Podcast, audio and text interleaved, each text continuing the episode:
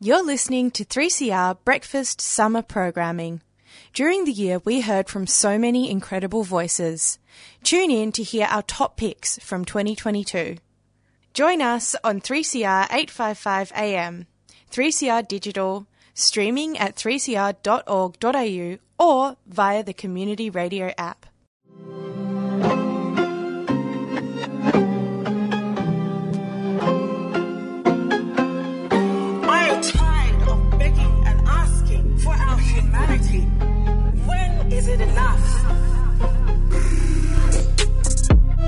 I am not the problem.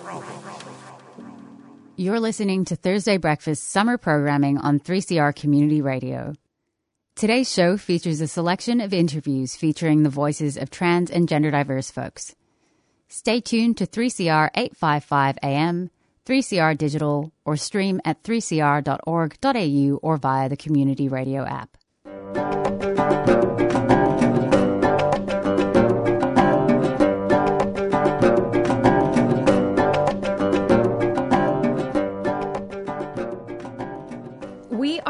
Now joined by Isabel Morton, who is a community member who's been involved in analysing government policy and legislative pushes in Australia that affect trans and gender diverse people. And Isabel's joining us today to speak about a range of issues surrounding the discussion of trans people in Australian politics and media, including the operation and impacts of framing of trans lives and identities as a legitimate arena for debate. Now, I'm going to chuck in a quick language warning just in case. So, um, I think there it, it, we might potentially touch on slurs that are used against trans and gender diverse people. So that's really um, something that I want to mention there. Um, we may not touch on it, but yeah, without further ado, Isabel, thanks so much for joining us. Hello. Uh, yes, it's my pleasure to be here. Yeah. I Um, mean- thank, Oh, thanks go- so much for the invite. You yeah, go. yeah, of course. Um, I'm really, um, as listeners can probably tell, I'm a bit more giggly than usual because I'm a bit nervous about this interview, but I'm also really, really excited to be able to talk to somebody who has spent some time thinking about this and also to have like, um, you know, two trans people talking about this on air. Um, this is the kind of coverage that normally gets um, or like this is the kind of conversation that normally is presented, if it ever is, as a reply to you know whatever kind of transphobic rhetoric is in the media, rather than a standalone thing. So I'm really glad that we're having this conversation. Yeah, no, um, it's very, uh, and it's nice not to have uh, my, or our experience, I should say, uh, filtered through uh, cis people advocating for us. Yeah, Uh, it's nice to be able to speak about it on air uh, as peers, I think, in the same community. Yeah, hundred percent. So I thought we might start off with some of the most immediate concern uh, issues concerning transgender people and particularly trans women that is uh, being used as a political football in Australia in the lead up to the 2022 federal election. So this week we saw Prime Minister Scott Morrison backing Senator Claire Chandler's push to prevent trans women competing in women's sports, and we also then saw the attempt to, I think, potential scrubbing of. Um, of media sites and social media sites of another candidate's uh, trans, yeah, posts and uh, mentions uh, that have said some pretty horrible stuff about trans people, trans mask people in particular. And yeah, I'm wondering if you can tell us about the bill that Senator Chandler has put up and provide a bit of context about this. So, how does it fit into a suite of anti trans legislative initiatives that have cropped up in various states around Australia over the past few years? Good question. Um, so this bill, the uh, Save Women's Sports Bill uh, 2022, it's got a long title, but I'm not going to drop that. Uh, so, as you mentioned, there was a candidate who scrubbed their social media recently, and the candidate in question was involved with uh, Save Women's Sports Australia. So this is kind of the, I think, the culmination of that political project. Uh, the bill makes it legal to provide single-sex sports, quote unquote. Uh, to achieve that, it redefines sex in the Sex Discrimination Act to group trans people with their assigned sex. So cis men with trans women, uh, cis, cis women with trans men. Um, so those are two wholly separate payloads. Uh, the first part, the single-sex sports part, that basically locks trans women and girls out of correctly gendered sports. Now, there's no data to suggest there's actually like a functional need for this. Like you might remember the recent kerfuffle around Lia Thomas in the US, which was manufactured by strategically misrepresenting the data. Um, peak bodies don't want it. Uh, Netball Australia on this one particularly said uh, government doesn't need to intervene. Well, you know, they can handle this themselves, which is consistent with previous times this has happened. Uh, there was a similar incident with World Rugby about a year ago. Um, CIS sportswomen have consistently favoured the inclusion of trans women as women. Uh, and look, Australia is a sports mad country. Uh, the point of this bill really is to exclude trans girls from sport-based school communities, particularly, uh, and trans women from a major aspect of public life. Um, so that's that's the thrust of the the sports part of the bill.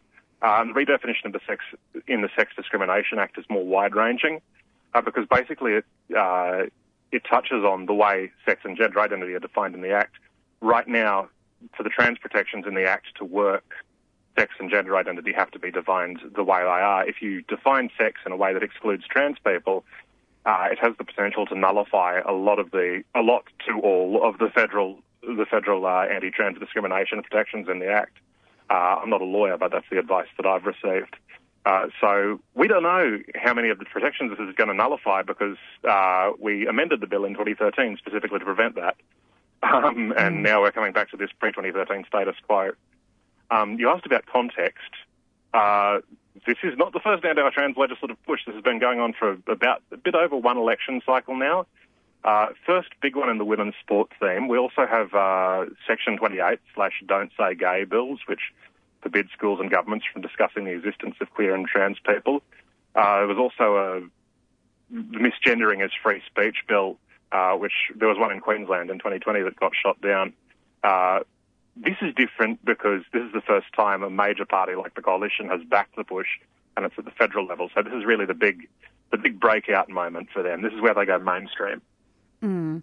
Yeah, absolutely. And I mean, people might be familiar with yeah, you know, things like uh, Mark Latham in New South Wales putting up uh, particular bills. There was a recent one defeated, and I encourage people to, to keep an eye on that because, you know, this is happening at various levels of government. But as you mentioned, it is very concerning to see it at the federal level.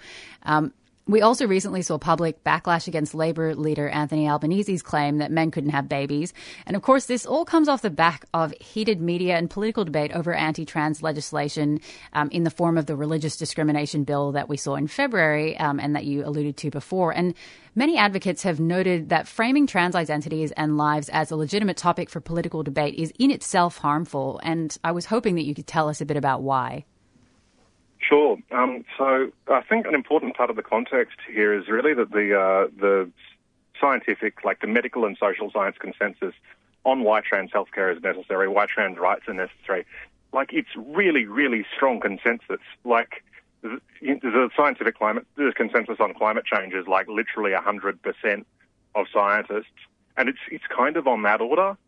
So there are a couple of reasons that it's not that it's harmful, I think, to debate under these circumstances. Uh, first one is probably that it encourages the perception that there is a debate. Like if someone says the sky is red, know, I mean, it's clearly not red. So the correct response is okay, not um, it's oh I must protest blue for these reasons. You know, you just go, yeah, okay, cool guy. Um, second, second one is probably that debating under these circumstances gives transphobes access to your platform, to your audience, to the people who believe in you, lets them sort of surf on your trust, lets them figure out how to convince your audience. Like if your friends are like, oh, I want a peer-reviewed paper from a journal to believe this, there's a whole anti-trans bad science ecosystem ready to pump pump out something that looks like what they asked for. And if you look closely enough, you can see that it's fake or flawed or what have you, or you know, um, dishonestly constructed, but nobody has the time to check everything. Mm. Uh, and I think probably the most direct harm, uh, and the third major harm, is having a public debate legitimises acting on it in the interpersonal level. Like if MPs and senators can be transphobic in Parliament and the media, then it must be okay to be uh, transphobic in the community and the home, because after all, we're just asking questions. It's a legitimate debate, so the narrative goes. Mm. Yeah, it is it really does filter across all of these levels. And I think, um, especially, uh, you know, if people are, are, are personally unfamiliar with trans and gender diverse people, they don't know any trans and gender diverse people, or they think they don't know any trans and gender diverse people. Um, it really then allows people to be pushed in one way rather than the other to engage uh, in a way that uh, you know, starts off with the premise that undermines trans identities rather than engaging from, I guess, like a, a respect and rights and dignity based perspective. Now, Australian transphobia and the legislative creep against some of the limited and hard fought wins that trans people have achieved in terms of safety, gender affirmation, and representation here sits within a global context where trans people are increasingly becoming an explicit target in political campaigns, uh, with recent horrifying legislation of active discrimination against trans children and young people across several US states being a case in point. And also in the UK, we recently saw the um, uh, the proposal to excise uh, conversion therapy for trans people from a bill against conversion therapy. So, could you speak to where Australia is situated in this international context? Yeah, absolutely. Um, so we are we are global citizens, uh, which in this case is not necessarily helpful uh, because we get to be infected by other people's uh, other people's bigotry, uh, especially uh, the US and UK's bigotry in this case. So um, basically the anti-trans movement got started in continental Europe in the early 2010s. Uh, it's sort of spread to the US and the UK since then. It's being pushed by a number of powerful institutions, uh, including states. Um, there's a 20, 2021 foreign affairs briefing to the European Parliament here, uh, identifying the Russian Federation as a key player, saying Russia wants to, um, quote, sow friction and disunity between European Union member states by targeting trans rights. Um, there should have been an unquote there, but okay. Uh, so we have a lot of imported concepts. Like if you uh, if you hear anyone in Australia talking about oh this gender ideology converting our kids, you know, I mean that was a, oh, that concept started circulating in Poland, I believe. Um, there's a there's now a fight in Victoria basically about whether the um, conversion therapy ban there a couple of years ago was appropriate, which, as you say, is mirroring the uh, trans conversion therapy fight in the UK uh, where Prime Minister Boris Johnson is currently trying to exclude trans people from the scope of conversion therapy protections. Uh, but I think for us, possibly the most relevant country is the US uh, for a bunch of political and constitutional reasons. But what really sticks with me is right now they're at the point of trying to rip away medically necessary transition therapy, originally from trans kids, and now some states are starting on trans adults. Um, the starting gun for that was um, was a Save Women's Sports Bill, which was the uh, Idaho Fairness in Women's Sports Act. That was signed into law in March 2020, so two years and one month ago. So it can all go, it can all go sideways really fast. Mm. Yeah, and I think also it really speaks to the fact that this, you know, these discourses circulate, this language circulates, and it's picked up in a variety of different areas. And um, something that I also wanted to very briefly touch on is where a quote unquote gender critical feminist movement sits in terms of other kind of radical fringe groups and the talking points that people should be keeping an out for uh, an eye out for rather as they filter further into mainstream discussions because you know um, I also want to plug the work of Professor Sandy O'Sullivan here talking about transness um, or sorry uh, you know transphobia being a part of the colonial project, but there are also these specific um, specific talking points and language that do kind of circulate within these groups.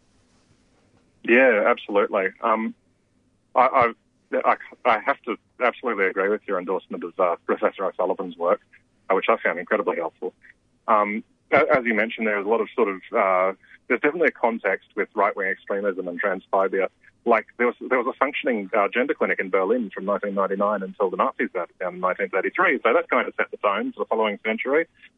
Um, I guess we're seeing uh, convergence between uh, the gender critical feminist movement, quote unquote, and also Christian dominionism, uh, anti-Semitism, uh, white supremacy. I think with respect to Christian dominionism, the big political fight that they're having there is over abortion rights.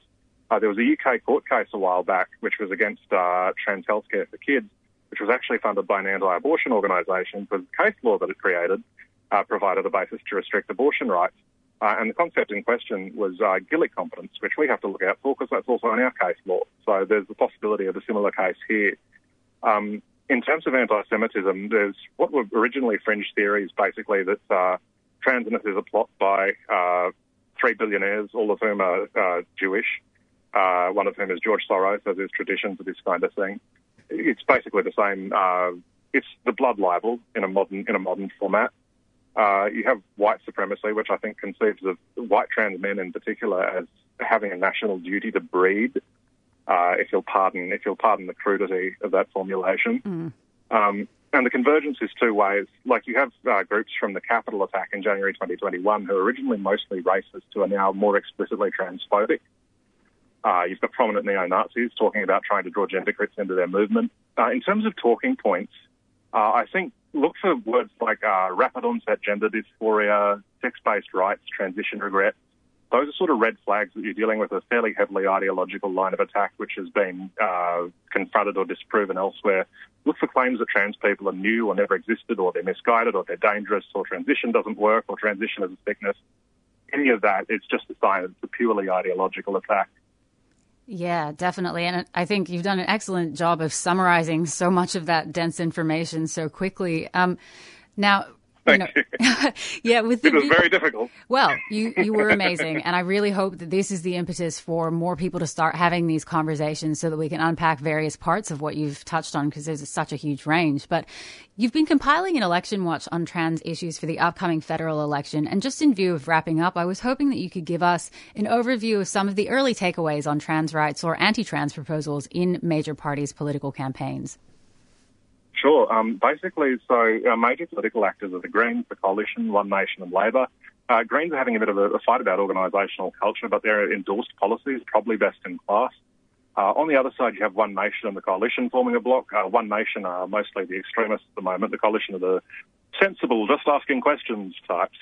Uh, Labor and Liberal wets in the middle. It'll be interesting to see what happens with the wets because they seem to be an artefact largely of four party discipline uh, which is great for trans people, but not so great for the coalition, so they might not be around for too much longer. Uh, Labor has an okay trans, sorry, refocusing. Uh, Labor has an okay trans affairs platform. It's missing bits. They also have a credibility issue. Uh, Labor loves to strategically sacrifice trans needs. Uh, Albo has answered a few gotcha questions by going, oh yeah, men can't have babies, which is objectively untrue. It doesn't inspire confidence. Um, so we were really, really waiting to see how that unfolds, but uh, things are looking pretty grim for this election cycle. Yeah, definitely. And, you know, for people that want to keep up to date with these kinds of issues and get involved in the fight for trans rights, uh, where would you recommend people to go to find out more about some of these concerns you've outlined? Um, within Australia, I think probably uh, Acon Trans Hub, uh, Quality Australia. There are a couple of places on Facebook that do great work. Uh, LGBTI Rights Australia, Trans Health Australia, a few news sources uh, out in Perth, Star Observer, the Q News, the, uh, the Trans Advocate. There are a few foreign analysis sources which are excellent. Um, there's gender analysis with Zinnia Jones, which is North America based. Trans Safety Network, who are UK based, but um, I get to reuse a lot of their analysis because a lot of uh, a lot of our local TERF groups, uh, gender groups, pardon me, are actually uh, run from the UK. Um, there's also individual sources. I think in the US, Jude Doyle, Krista Peterson, Erin Reed. Uh, in the UK, Mallory Moore, David Paisley. Um, I think if people want to participate, they they can write their state MP, federal MP, senators, uh, but really fight transphobia over your kitchen table. Don't accept it at home. Um, we're out of time. We can go from where we are to strategic level, total withdrawal of gender transition in less than one election cycle. If people don't stand up and be brave now, whoever they are, they might not get another chance.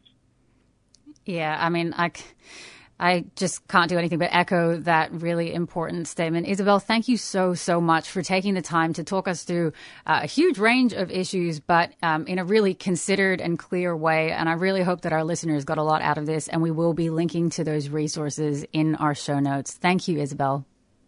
My pleasure. Thank you so much for having me.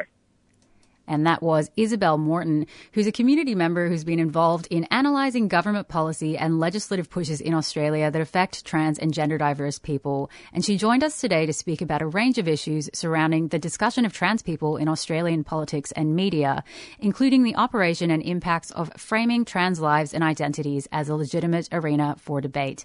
You're listening to Thursday Morning Breakfast on 3CR 855 on your AM dial, or you might be streaming live at 3cr.org.au forward slash streaming. Hi, I'm Michelle Bruyere, Monty Dubonnaise, Ojibwe from Canada. And I am Shakti Hayes from the Cree Nation, Canada. And you're listening to 3CR. Community Radio. And we love and support community radio. Why? Because it speaks the truth.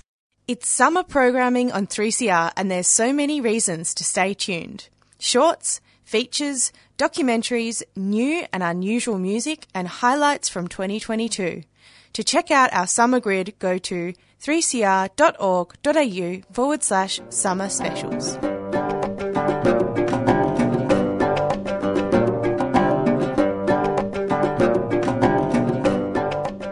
There's plenty of specialist music programs to choose from on the 3CR grid. Explore the 3CR schedule online at 3cr.org.au. Tune in to 3CR 855 AM on your digital radio or streaming live at 3cr.org.au. Let our music make you happy. You're listening to 3CR Breakfast Summer Programming. Over summer, we'll be joining you with Radical Radio, including highlights from our news coverage across all of our breakfast shows. For summer grid details, you can head to 3cr.org.au forward slash summer specials, and you can also listen back to our podcast by heading to 3cr.org.au forward slash breakfast.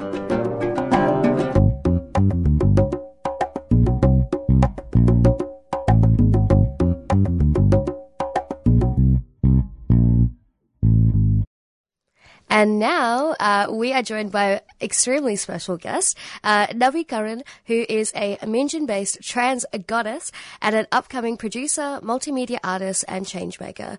Through storytelling and the practice of culture, Navi Karan wants to support the care of the land, elders, and children to come. Thank you so much for joining us here today. How are you today? I am so fantastic. Thank you so much for having me. No, of course, absolute pleasure. Um, I cannot wait for this incredible uh, interview time.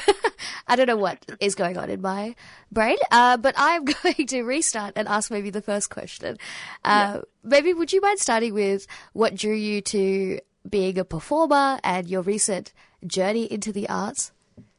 Thank you. Um, it's actually a pretty shallow story. I really liked the attention people gave me when I went up on stage and performed, really.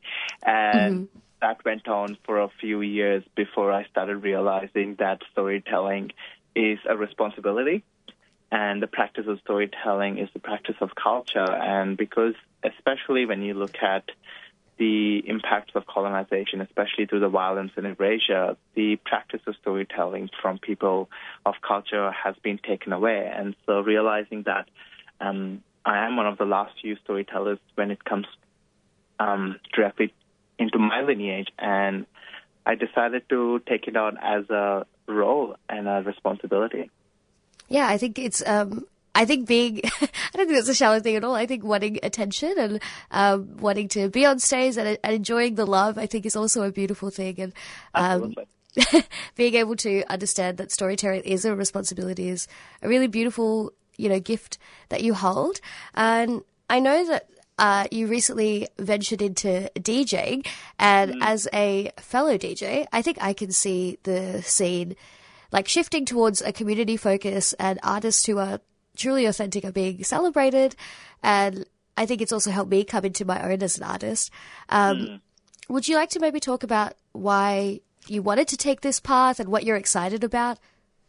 Absolutely music is so fascinating, and I think music has so much power. I predominantly wanted to begin DJing because I wanted to play the music that I grew up with, and a lot of it was music from India. And it gave me an opportunity to take space really as a trans person as an, and a trans brown person.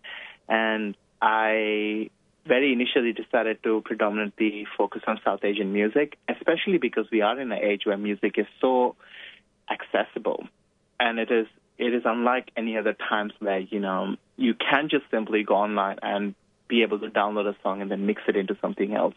And I quite enjoy the magic of that, and especially to be able to perform that. I feel like a magician live and you know I'm just plugging something in and trying to mix all of this music and sound, and especially to take care of your audience.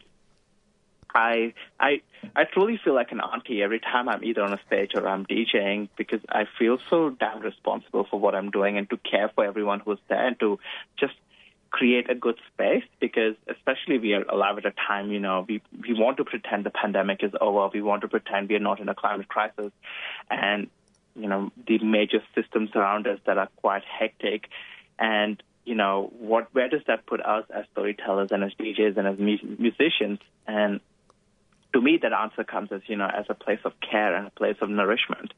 Yeah, absolutely. I think knowing that um, you see being on stage and like remixing all the tracks, it really is like taking care of the crowd. And I know that in a lot of DJ um, lingo, it's like crowd control, uh, which makes it sound like you have some sort of strange superpower. But really, you are just genuinely looking after everybody like an auntie. Um, so next time, maybe we should all just be calling DJs our favorite aunties. Yeah. Absolutely. um, I think also following on from this, I know that, you know, selecting all your tracks and like, digging through the depths of a record store for vinyls or going on some random internet trail to find the perfect remix that matches with your perfect song um, is genuinely one of the best parts of DJing. And I think you know, as you've described, blending songs from different cultures together to create uh, a beautiful atmosphere. Uh, I'm curious to know how you go about, you know, selecting your tracks and where do you find them? That's such a good question. I think to me it comes down to intersectionality. I, in all of my works, really, I'm very curious about whose voice or who is not present in the room and what does it take to make these spaces accessible? One of the other things that I'm really curious about exploring through DJing is to give space and representation to voices um, that we don't usually hear in a club or in a public or in a space that, you know, where people can be empowered, not just the artists, but also, you know, the people within the audiences. Brisbane, Meanjin, is has a huge South Asian population, and we never see them at events. We never see them at theater shows. We never see them at parties, but they're there, you know. And so, to be able to um, find music that I know will cater to that audience. Um, I also think, you know, when I look for music, I'm looking for music that has magic, that has masala, that has taste to it, that is, you know, will add more than just to the vibe will give people a way of exploring laughter and joy and movement in a way that steps away from shame, that steps away from insecurity. And so when I'm looking for music, it, it predominantly happens to be um, women of color, black and indigenous women that I'm playing. And then it's really about creating the vibe. Yeah, absolutely. I think knowing that um, you want to find the songs with the extra masala is very important. Um, you need to put out your first mix and just call it masala mix extraordinaire. yes. um, and I also know in preparation for the interview, I've been listening to your Spotify, which we will also link, which everybody needs to listen to. Um, I was listening to the songs Where Are You From and If My Genders were the entire solar system. And what really stands out to me is that they feel so different musically and in production. But what stands out is that how seamlessly you're able to, I guess, blend poetry and expression and music to create that like feeling that is completely immersive that feels like you can't look away from uh, or not feel. And I think these songs are truly a gift and could you maybe speak on what the songs mean to you and the process of writing and producing them? Thank you so much for listening. That's so sweet and really appreciate it. The all of the credits for the music goes to my partner and who's also my music producer, Levi Kohler. And we spend a lot of time having conversations. We argue, we prod, we explore, we tear things apart until we get this creation that you know fits. With both Where You From and Solar Systems, we really didn't know what it would sound like, and we just kept you know tearing and tearing and tearing it apart until we kind of arrived at a song, uh, at a sound. We are really curious about the potentials of sound and what sound, what can happen with sound, and where we can take it. We Oh gosh, the process of songwriting and producing. We are so both of these songs, Where You From and Solar System, are part of a bigger work called Brown Church, which is a massive theater work that we're in the process of producing. We are not allowed to say yet where we're performing it, but it is happening in September. I can say that much in Meanjin. Um, and all of the music will be available as an album just before the show happens. Um, I think this is the first time I'm announcing this publicly. Um, and the process of writing it is essentially, we want to tell a big story of queer liberation, of black and indigenous and people of color liberation, and what that looks like when we intentionally build anti racist spaces that are not just you know, anti-racist for the sake of being anti-racist, but you know, contextualizes us as storytellers within bigger movements of change and shifts. And so, we have a massive narrative we're trying to tell through this album and this theater work, and and these pieces have been, you know, some of this has, has already been written as a part of Brown Church, which we also performed last year, um, as a, from a collection of poems that I've written, and then it's just Levi and I figuring out what would sound best musically. Yeah, it sounds. Well, firstly, I want to acknowledge how wonderful it is that you announced Brown Church on this 3CR exclusive Thursday breakfast show. um, but it's so. I, I feel like everything that you are talking about in terms of your music or theatre production is all about just making people feel and making people feel seen and bringing people together and in a really authentic way.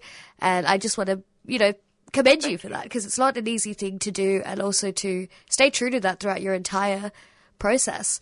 Um, Absolutely. I also want to say I really appreciate how much. Um, I really appreciate you saying that because I think the journey has been quite isolating and is often isolating for people of color, for queer, trans people, and disabled folk. Um, and to be seen by others from the community is really appreciated, and I think it sort of um, validates the work, and you know, it kind of gives more purpose to it. Yep. Uh, I think the purpose is found uh, so clearly when you're listening to your music or um, seeing you perform. I think it's hard. I think it's hard to miss it. So, uh, thank you for the work that you continue to do, and I can't wait to go to all of it, honestly, and uh, promote it as much as possible. But thank you so much again for being on the show and bringing such uh, really warm and inviting energy and being vulnerable and opening up and uh, you can hear all the excitement in your your voice every time that you speak. So I just want to thank you again for your time. Um, and if you have anything else to add, maybe we'll go play your song, um, If My Genders Were the Entire Solar System. Thank you so much. And you have a good morning, Ines. Okay, thank you, Navigator. Have a good day. Bye. Bye. That was an interview with Navi Curran, who's a Meanjin based trans goddess and an upcoming producer, artist, changemaker, and DJ. And now we will play the song If My Genders Were the Entire Solar System.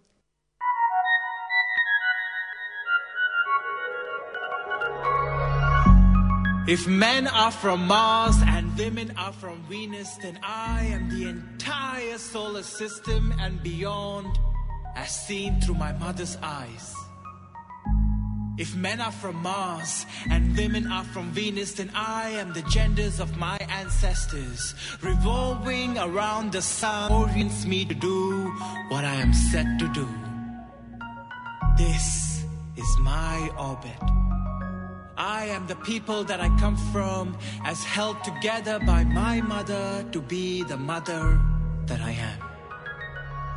If men are from Mars and women are from Venus, then I am beyond this binary. I am multiplicity. I am love. This is spiritual travel. If people are from here and others are from there, then I am the entire rainforest breathing life. And the sky is filtering light. I am heart. I am stardust and a beckon. I am the survival of intergenerational desecration. I am healing. I am realizing. I am grounding.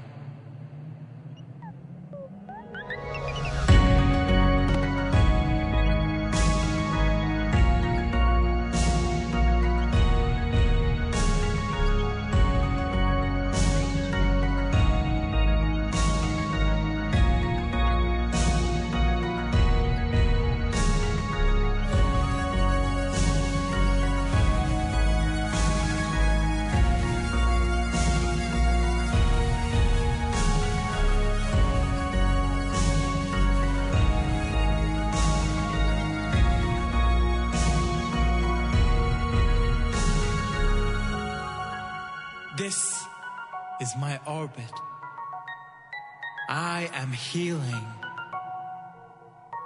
I'm realizing I am grounding.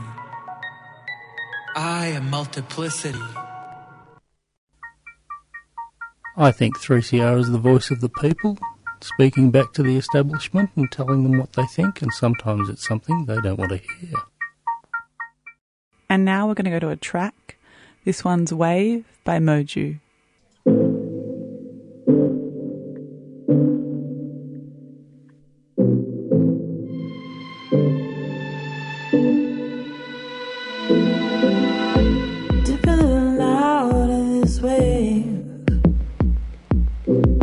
Same book, but on a different page.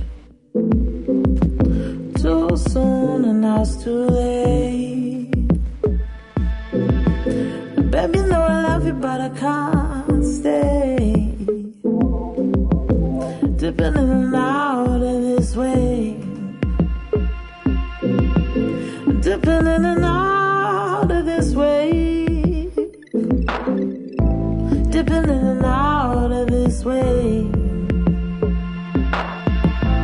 Dipping in and out of this wave.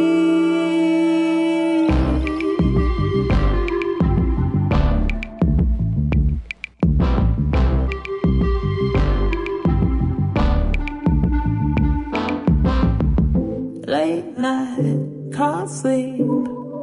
Want you beside me, the right thing.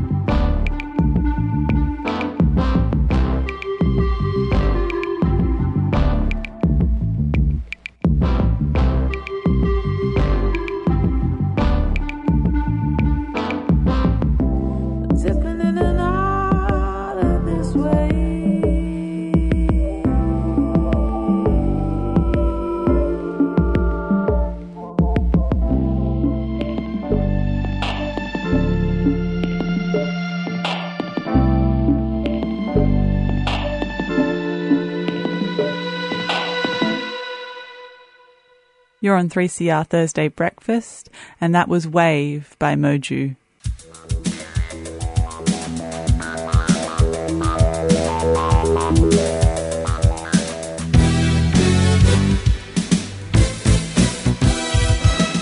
Hi, I'm Jeffrey. I'm Alphonse. I'm Erwin. And we, are, from, the Voice of West Papua. Tuesday 6.30 until 7.30 p.m. News and music from West Papua.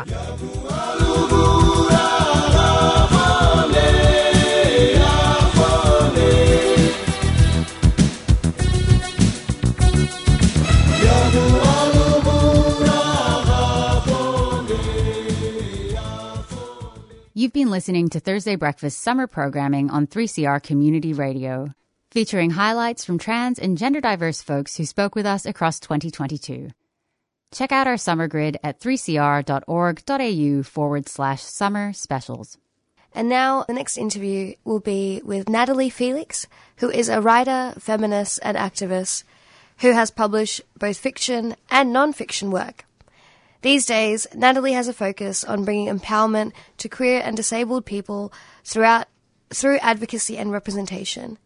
Today, Natalie joins us to talk all things trans fiction, coping with rejection, staying motivated, and what inspires her writing practice. Good morning, Natalie. Good morning, Layla. Thank you so much for having me. Oh, we're so happy to have you this morning. So, I thought I would just start by talking a little bit about how I was introduced to your work. So, Priya very kindly introduced me to your work through the article that you wrote for Siren Sport last month on the impact of the trans of the trans women in sport debate. And while we won't be speaking to this directly today, I did want to preface our chat by reiter- reiterating some really important points that you brought to light. Um, what I kind of understood from that article and what I've also been thinking about from a while is that the trans women in sport debate is, at its core, fundamentally dehumanizing. It reduces the experiences of trans people, in particular trans women, down to a body and a body that is up for public debate and scrutiny. So, in resistance to this reductive narrative that so often dominates trans representation in media, today you and I will be focusing on the joys, the fears, and the complexities of flourishing trans voices. So, yes, I'm very excited to have this chat with you. Me too. I thought we could start by learning a little bit more about you, Natalie. Could mm-hmm. you tell me how your journey as a writer began and what you've been working on lately? So I've actually started where a lot of um, writers start, which is just writing dumb shit in high school when I was dissociating from my classes. Um, and that kind of just kept on going and going and going. And I became that kid that every parent is afraid that their kid is going to turn into. Where it's like, I want to be a writer when I grow up, um, instead of you know doing anything in STEM or whatever people are supposed to do these days. Um, but yeah, I stuck with it, and I ended up doing a lot of writing for video games, and I joined a whole bunch of like modding projects and stuff, which were a lot of fun. Toxic in hindsight, but a lot of fun. Um, and yeah, I ended up managing to get one book published pre-transition for a really small furry press, which was just about a um, bunch of animals being depressed in the American wilderness. Amazing.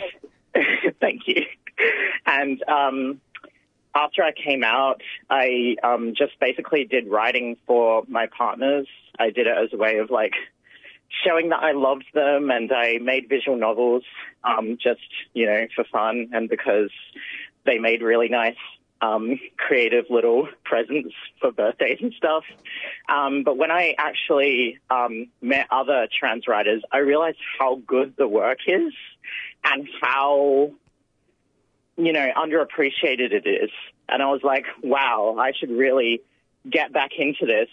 And yeah, because like you can really change people's lives by just, you know, putting fiction out there, putting voices out there. And there's so little of it that actually gets appreciated in the world. And that's such a tragedy because we have to work so hard just to get any kind of like inlet into, you know, the debate, even our debate, the debate about our lives our voices are just really, you know, considered second best somehow. Um, so yeah, I've um, managed to finish my first proper novel, which is a young adult um, literary fiction novel about a um, a young seventeen, um, sorry, sixteen year old girl called Ingrid who um, basically comes to terms with all the trauma and mental health issues that she's dealing with at her high school.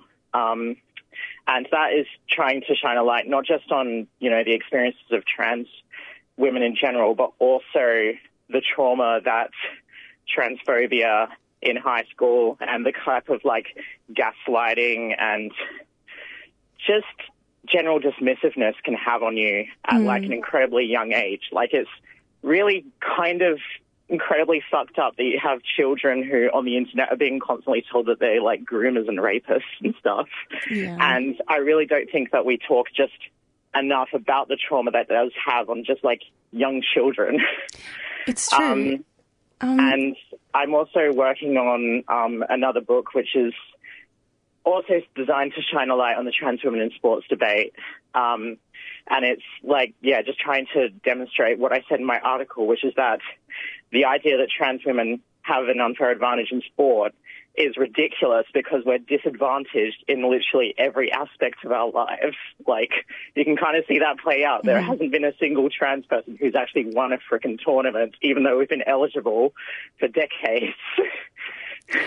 Yeah, it really is, I think, a debate about the humanity of trans people and not about the reality of the actual situation of trans people in sport.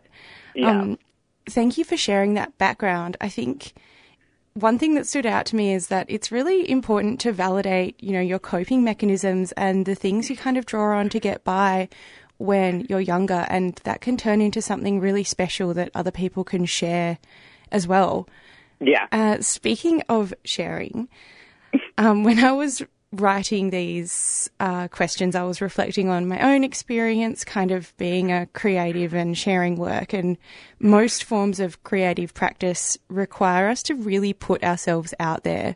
And this can be a pretty vulnerable experience, especially when the work you're sharing sits so close to home. And for many trans and queer creators, uh, this means our practice can be deeply linked to our sense of self. So I wanted to ask you, how do you stay motivated when you're dealing with rejections? Um, of you to say that I do. Um, I do my best. There's only so much that someone can do.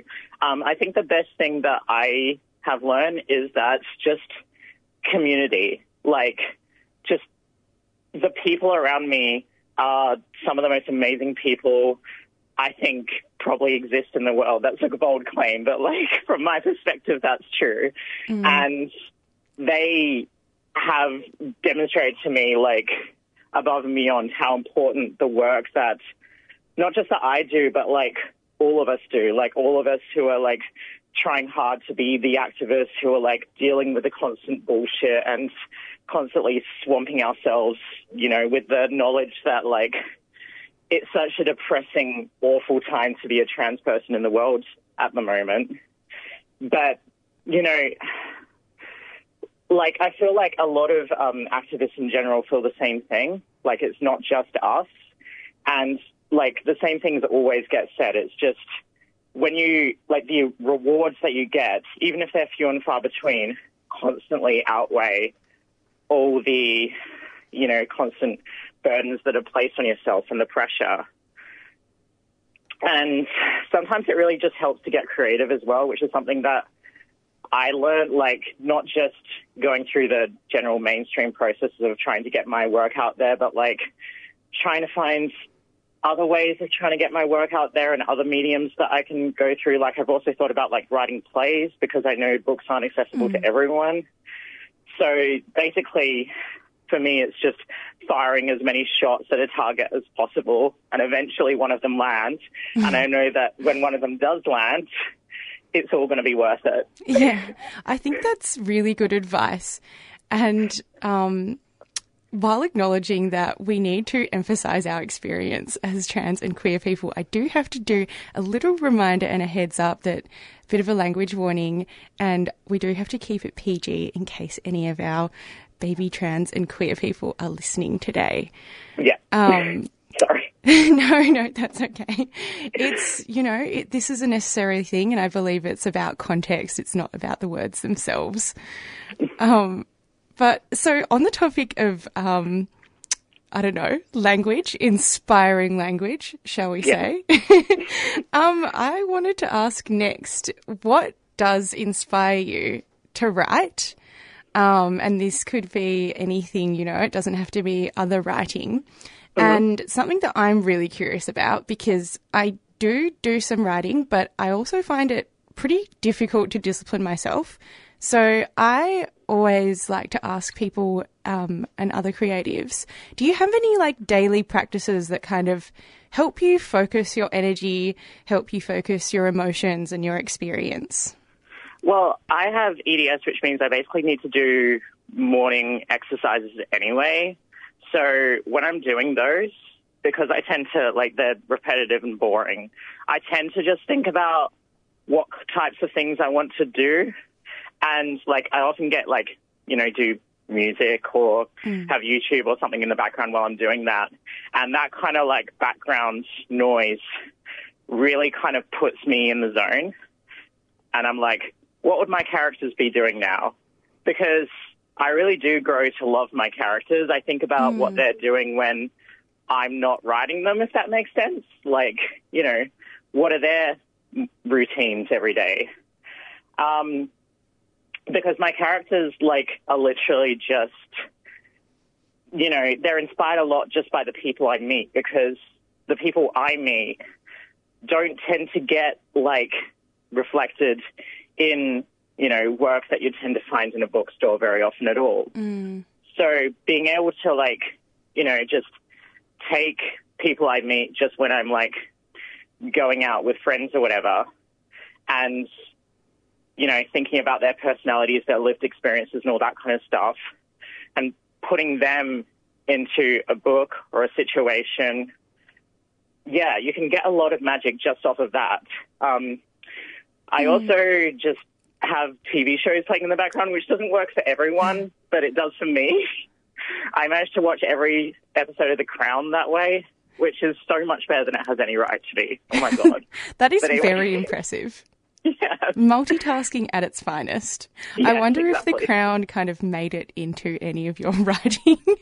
I don't know. I'd be curious if anyone sees the influence.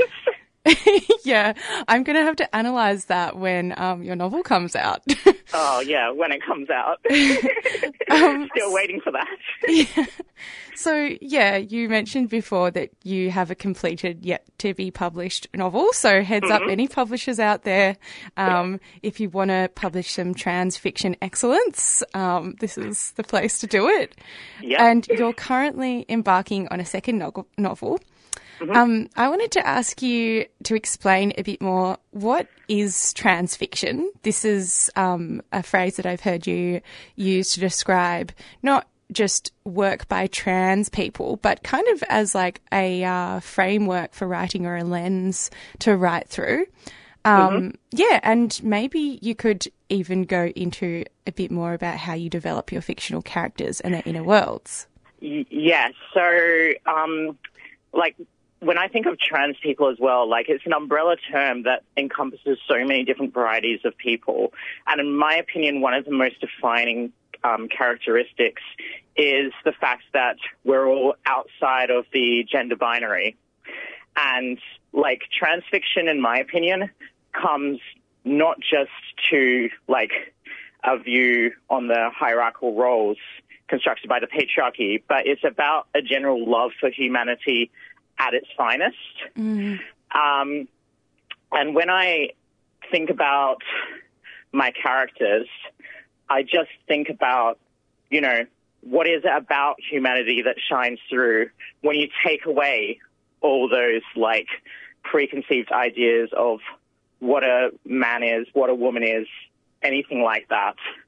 And you can get a lot of really interesting stuff from that. Like, you can find empowerment in just things that a lot of society, I think, takes for granted, just like fashion and like, I don't know, like, does this make sense? Yeah, this makes sense. Yeah, I think um, that all these little things really play big roles in building um, who we are and how we face the world. And it makes a lot of sense that those are the things that you think about when you're developing a character. Yeah. Um, Um, sorry, one of the things I was um, thinking about as well is that um, because of trans misogyny, um, as a trans woman, we constantly get attacked just for being successful as well. And that's something that, like, I feel like a lot of trans people, even if they don't realize it, it really, you know, screws around with their own psyche as well. And you can get a lot of mileage just from trans, um, trans femme self love because it's such a powerful thing to just take a step back and realize, wow, I've actually done so much good in my life and no one even notices or appreciates it, but I can do that for myself. hmm yeah. Um, yeah, everything's turned up to 11 when you're a trans woman, like class dynamics, um, you know, just romance and love as well. Like, there's so much passion and emotion in trans fiction. Um, one of my focuses is just on just gentle slice of life stories because again, like, there's so much, like, passion and variety in trans stories, but you just don't find them, and that's really, really sad. I feel like there would be a lot more um, safety in a lot of um, trans women's like insecurities and things like that if there was just an idea that wow i'm not alone i have my representation like you know everyone knows how important representation is so Yeah. it really needs to get out there It is really, really important. And yeah, I guess just thinking about how your experience can be so amplified when you're a long, young person living in, in like within intersections of queer and trans, um, etc.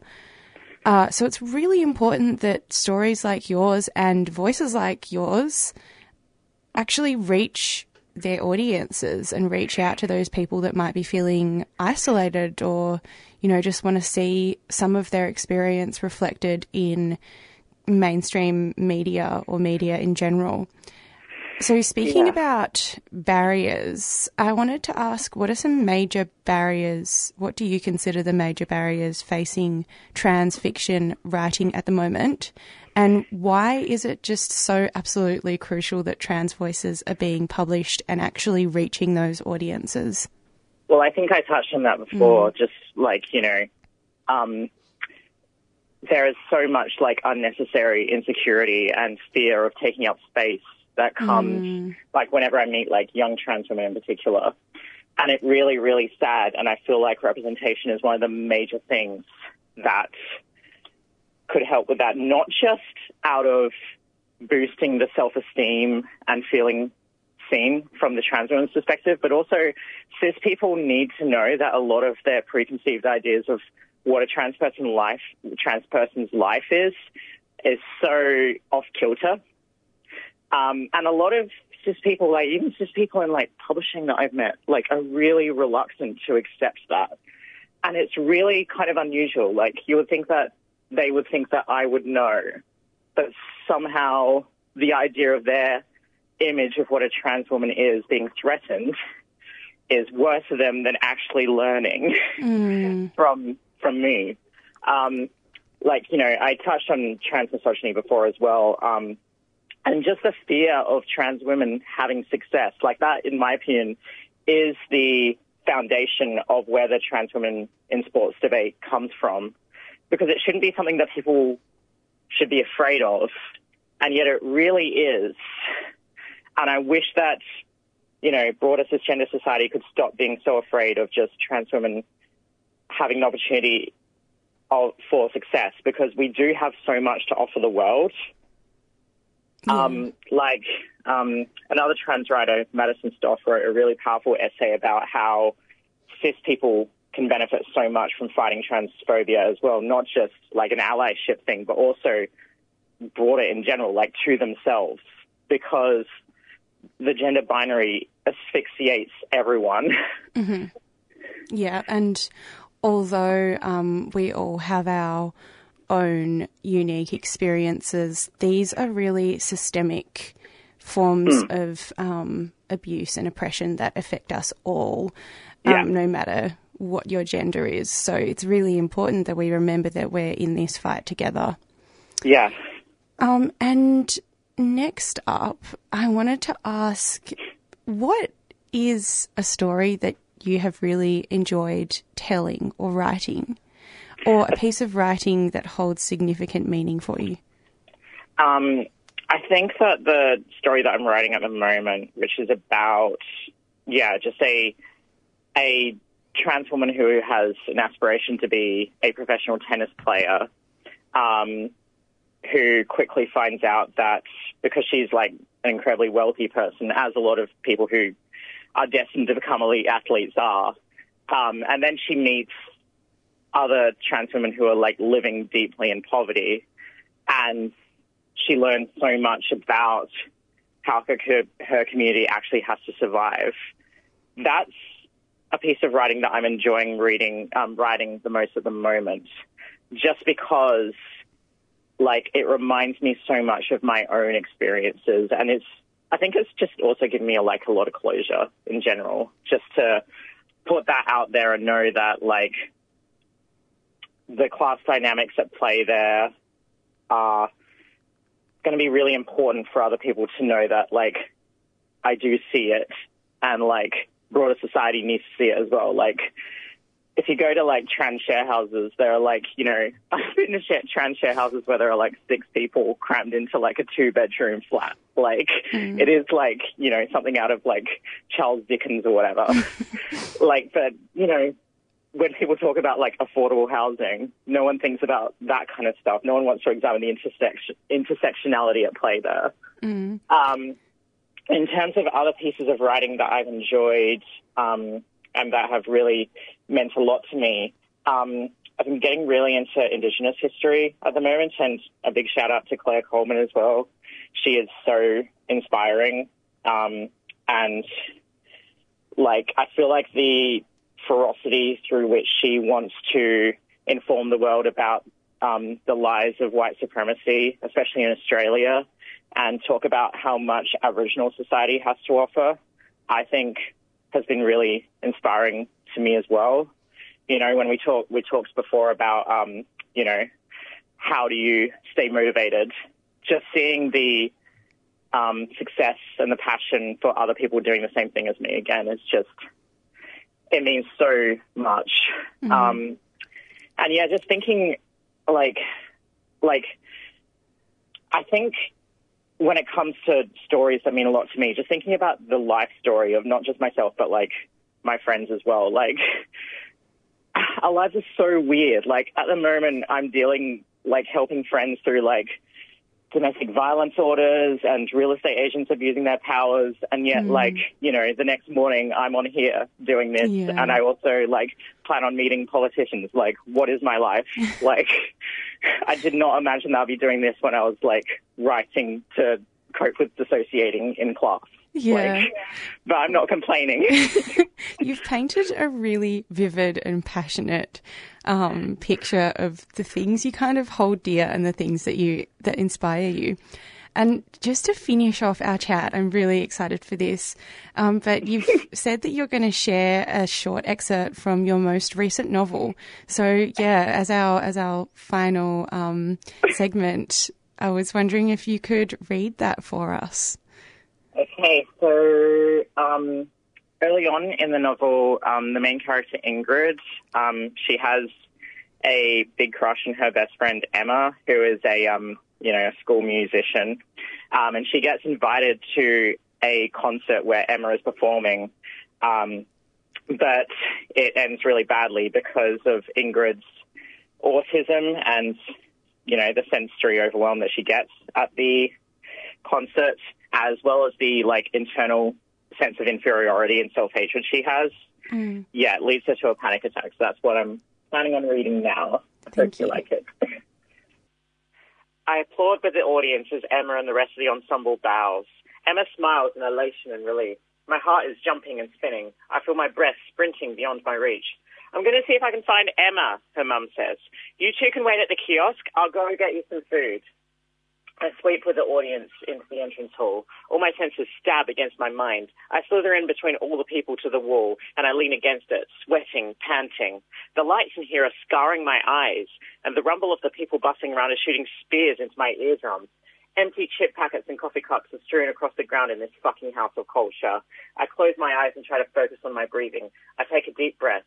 One, two, three. I open my eyes. I clench my muscles and feel my way through to the corridor, hunching over to shrink myself down and staring at the carpet as I fumble my way to the kiosk. I find Emma there in the arms of her mother, holding her violin case. I can only imagine what she's feeling to be hugged with pride by her mother, or what her mother must be feeling to embrace her beautiful, talented, eternally positive daughter. She returns to her usual beaming, puts her headphones on, and literally bounces her as her mother hands her a massive cherry ripe. I start shaking and fall into tears. I'm not this. None of this noise, light, or love. I can't believe I've been dragged here and tortured like this. I rub the tears from my face and try to scurry away. I feel my arm being pulled back. My mouth catches my heart. Hey, Emma says, her voice leaping with joy. Where are you go? Are you okay? I close my eyes and force my muscles to compose themselves. It's just very loud, and it really isn't your kind of scene, huh?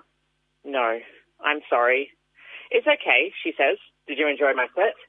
Yeah, you're really good. I, uh, I want to say more, but my brain can't cope. You just want to get back to your styles, don't you? I pause for a second. Um, I choke out. Maybe. I'm sorry. That's okay. Thank you for coming. I'm sorry. I repeat, opening my eyes and aching for the feel of her hug. I. She shakes her head. It's okay. Seriously. You go out and enjoy your stars. I'll see you at school tomorrow. I nod. She smiles and goes back to her family. I ran outside to the bus stop. I pull my school blazer over myself, collapse into the bench, and explode into tears. I'm a failure to her as a friend and to myself as a person. One nice experience, and I'm reminded that I'm just an ugly, unstable, pathetic girl. I can't believe I could have ever got a hint I was anything else. I look up. The light pollution is awful, but I can still make out Venus, fighting through it all to shine at me. I manage to smile. And that was Natalie Felix reading an excerpt of her writing. And Natalie's a writer, feminist, and activist who's published both fiction and nonfiction work. And these days, Natalie has a focus on bringing empowerment to queer and disabled people through advocacy and representation. And today, she joined us to talk all things trans fiction, coping with rejection, staying motivated, and what inspires her writing practice. You're listening to Thursday Morning Breakfast on 3CR 855 AM. And now we're going to go to a track by the Pigram Brothers. The Pigram Brothers uh, hold a special place in my heart, and listening to their music always reminds me of um, my childhood up in Rubibi Broome. And now we're going to listen to the track Road Train.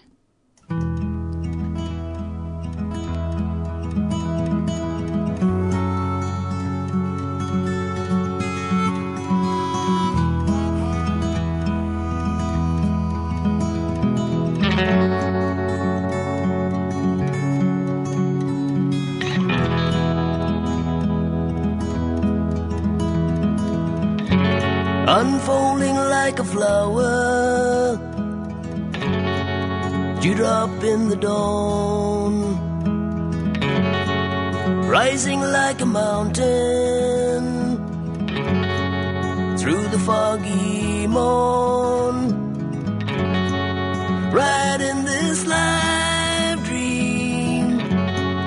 Catch me if I fall, starting rise now. My shadow's up the wall. And I'm rolling like a road train. Four dogs and 30 ton. Gliding like a mountain towards a blazing sun.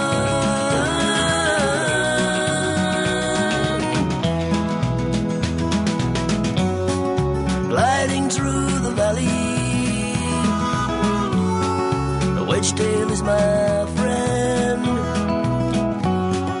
winding like a river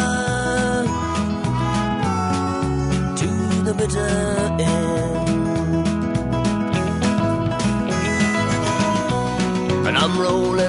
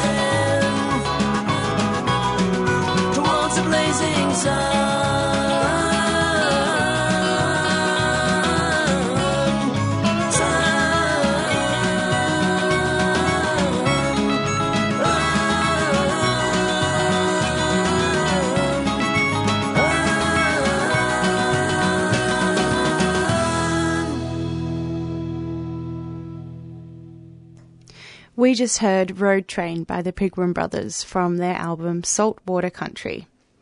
Now we're going to hear a conversation between Priya Kunjan and Whit Gorry.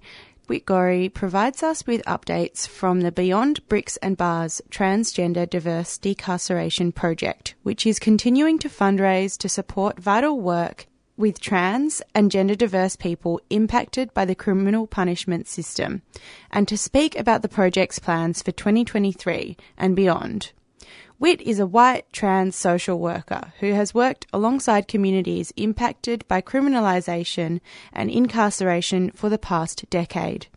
They have bu- been building beyond bricks and bars over the past three years, providing direct support to trans and gender diverse people incarcerated, at risk of incarceration, and those re establishing life after prison.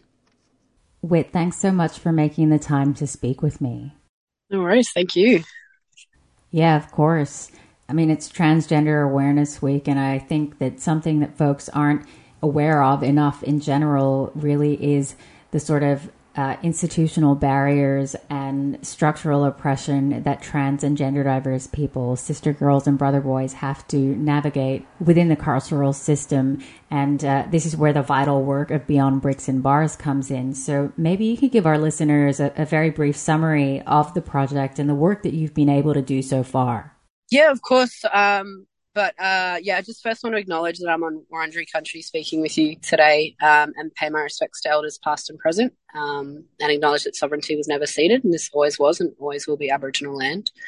Um, and especially, I think, in doing this work, um, really centering that at all times, acknowledging that prisons and, and policing are, are very fundamental elements of of colonization and ongoing colonization, and um, particularly recognizing um, the the disproportionate amounts of Aboriginal and Torres Strait Islander people that are in custody um, due to the racism of that system, um, and particularly um, in terms of the work that that this project does, um, Aboriginal and Torres Strait Islander, trans and gender diverse people, sister girls and brother boys.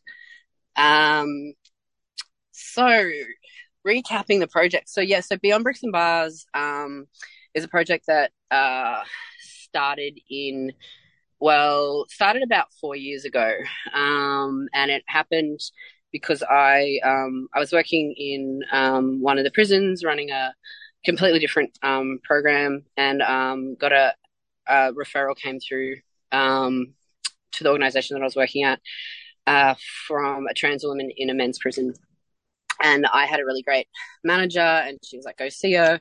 Um, and so I did, and um, really that's when the work started because I, I, had that conversation with her, um, and she explained to me that there was no support available to her at all, or any of the trans people that were inside, um, and that there was so many complex issues um, and so much um, support and advocacy was needed, um, and then literally from word of mouth.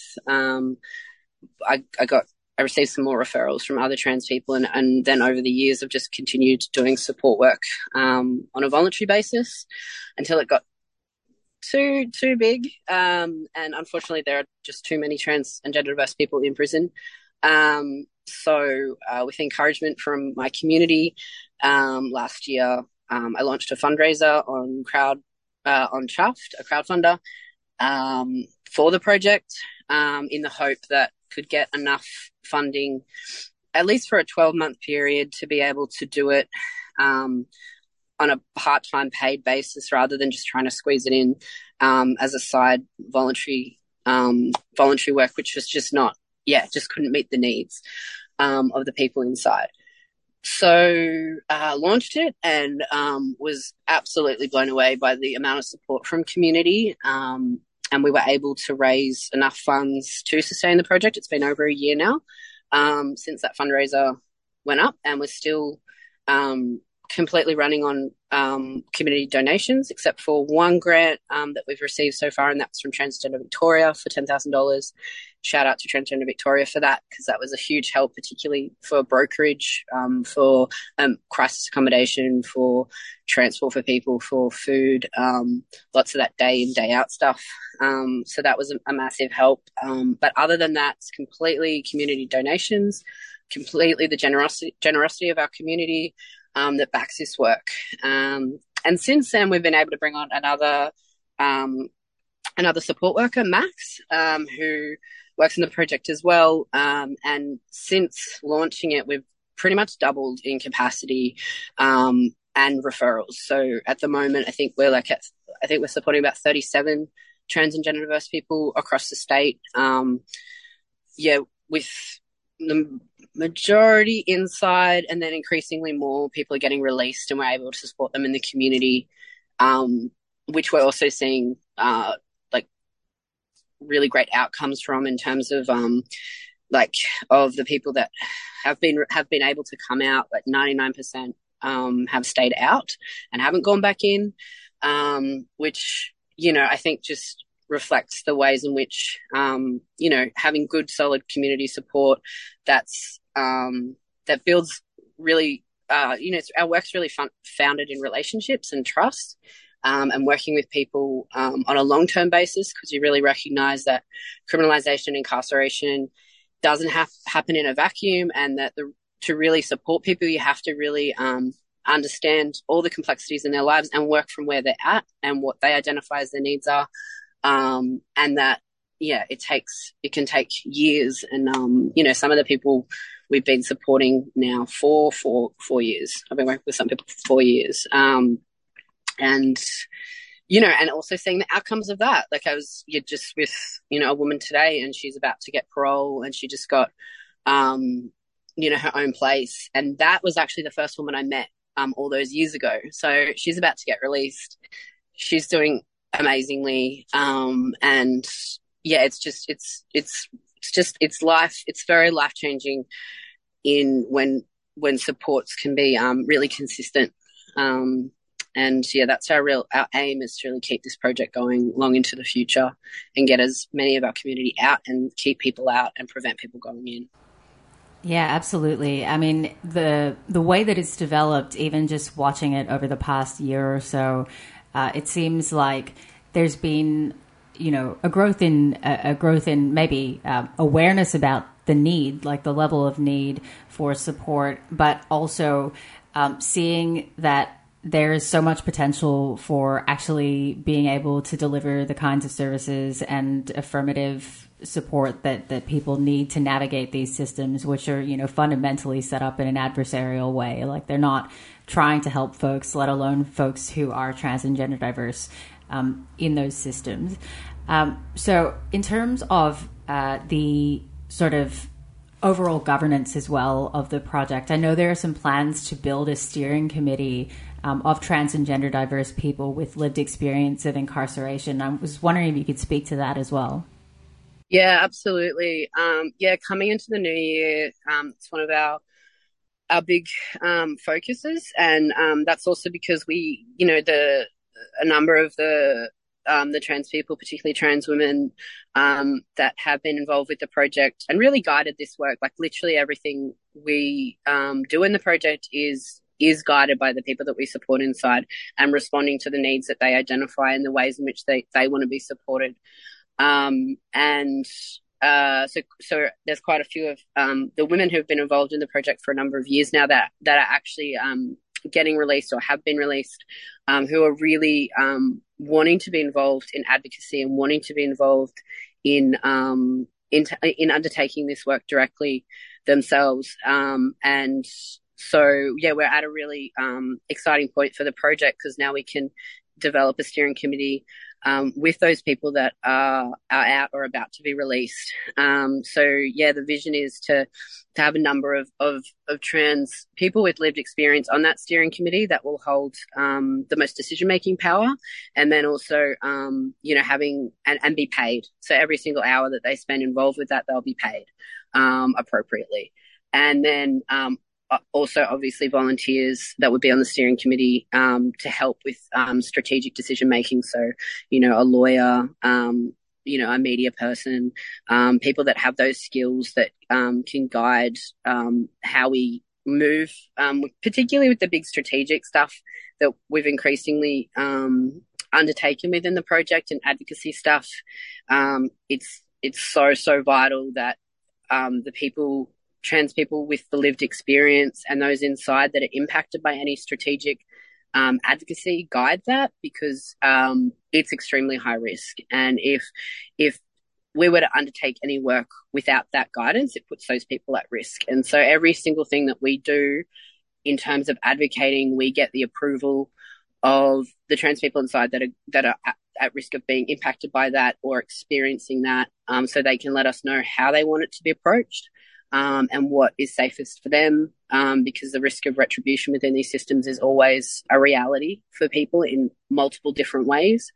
Um, but yeah, particularly having that steering committee, that's going to be amazing, and we we want to make sure that people are paid properly, um, and that you know that's a core a core part of the work is is also um, upskilling and providing employment opportunities for trans and gender diverse people coming out. Um, that's a, a, really core aspect of, of building this project and handing it over to those people with lived experience. And, you know, um, the staff that are currently involved, myself and Max, you know, we want to make ourselves obsolete in this work and step back and hand that over and let those people lead this project if they want to. Um, because otherwise, I mean, I'm a strong believer and otherwise I'm just, um, you know, if, if, if as social workers or support workers or community workers that don't have lived experience of a particular issue that you're working within, if you're not trying to work yourself out of that job, then really you're just profiting off the oppression and marginalization of, of those communities that are impacted. Um, so, you know, we're, yeah, we're very keen to, to support people and upskill and, and, and create those platforms for, for people coming out to, to undertake this work and, and hand that project, this project over. Yeah, totally. And I think the importance of having people with lived experience of being trans and gender diverse and being incarcerated really adds a dimension that, that is sort of irreplaceable in this. And, you know, not only is it important to have that sort of structure of accountability and governance, but also to have people actually working in those support work roles who have had these experiences is, is such a important goal of the project. So I was hoping you could tell us a bit more about your plans to employ trans people exiting prisons to engage in this work on an ongoing basis. Yeah, it's um yeah, next year's going to be a big year um for the project. We're really excited to yet to be employing um particularly a few of the trans women that are getting out that are really keen um to undertake support work um and take up leadership roles within the project um and particularly recognizing that for trans people, especially trans women who have been criminalized, that, that they sit in the, the intersect of, of that they sit in in terms of um, the barriers that they face to employment are, are massive. And we already know that there's um, really high underemployment rates um, within the trans and gender diverse community broadly. Um, but when you add in and, and, experiences of poverty and homelessness um, and all these massive issues that make yeah, holding down a job really, really bloody hard, um, let alone the, the, discrimination and transphobia that are in so many workplaces um, and so many places in the world broadly. Um, but then you add criminalization, you add a criminal record to that, and you know everyone who gets out of prison um, that ha- you know has that hanging over them, um, and then yeah, adding the experiences of transphobia and transmisogyny to that, uh, it it's we recognize that it, it's a really um, difficult position and really challenging, and there's so many barriers for people to engage in in meaningful um, employment that um, they actually want to be doing, and particularly community based work because there's so much um, bureaucracy in terms of um, different like checks and that sort of thing. So um, for us, it's really about yeah building those opportunities, opening those doors, and once again supporting trans people with lived experience of these systems to lead and guide this project into the future.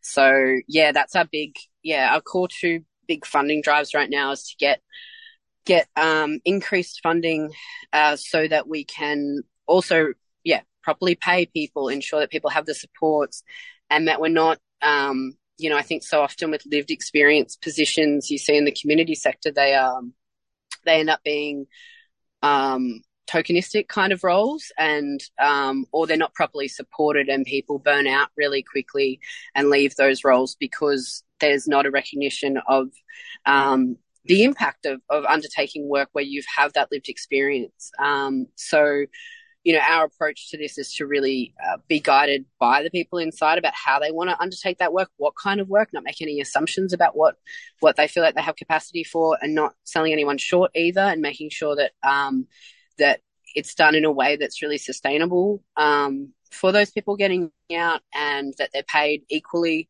um, to any other staff member within the project um, and are upskilled, yeah, to really um, guide guide all this work. Yeah, fantastic. And finally, where can people donate to support Beyond Bricks and Bars? Yeah, absolutely. So you can, um, if you just Google Beyond Bricks and Bars, um, we will probably come up or, or chuffed Beyond Bricks and Bars. Um, and um, and also like on the so uh, the project's located at Flat Out, um, which has been an incredible incredible support for for the work, and, and they're an organisation, an abolitionist organisation here in Naarm, um, who've been supporting, um, in particular, women within the within the prisons and who are criminalised for the past thirty years, um, and they've um, yeah, so we've co-located there. Um, so yeah, there's also info about Beyond Bricks and Bars on the Flat Out website um, which is I think just flatout.com.au. Um, but yeah, just on the chuffed, um, even just to share is amazing. But you know, if, if everyone listening chucked in the, you know, five bucks a coffee, um, that would be a huge help. We just heard from Whit Gorry, who joined Priya to go over updates from the Beyond Bricks and Bars Transgender Diverse Decarceration Project, which is continuing to fundraise to support vital work with trans and gender diverse people.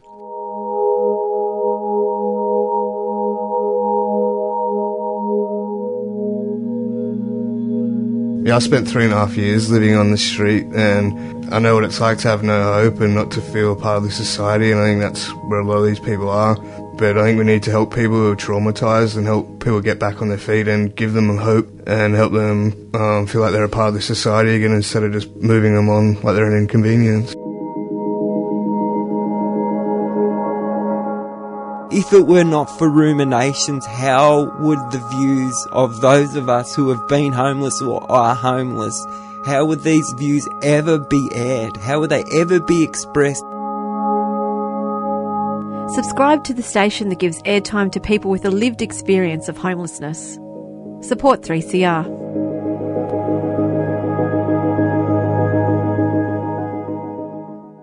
That's all we've got time for on today's Thursday Breakfast summer programming on 3CR Community Radio. Today's summer special featured a selection of interviews from 2022 with trans and gender diverse folks. Stay tuned to 3CR on 855 AM, 3CR Digital, and streaming at 3cr.org.au or via the Community Radio app. You've been listening to a 3CR podcast produced in the studios of independent community radio station 3CR in Melbourne, Australia. For more information, go to allthews.3cr.org.au.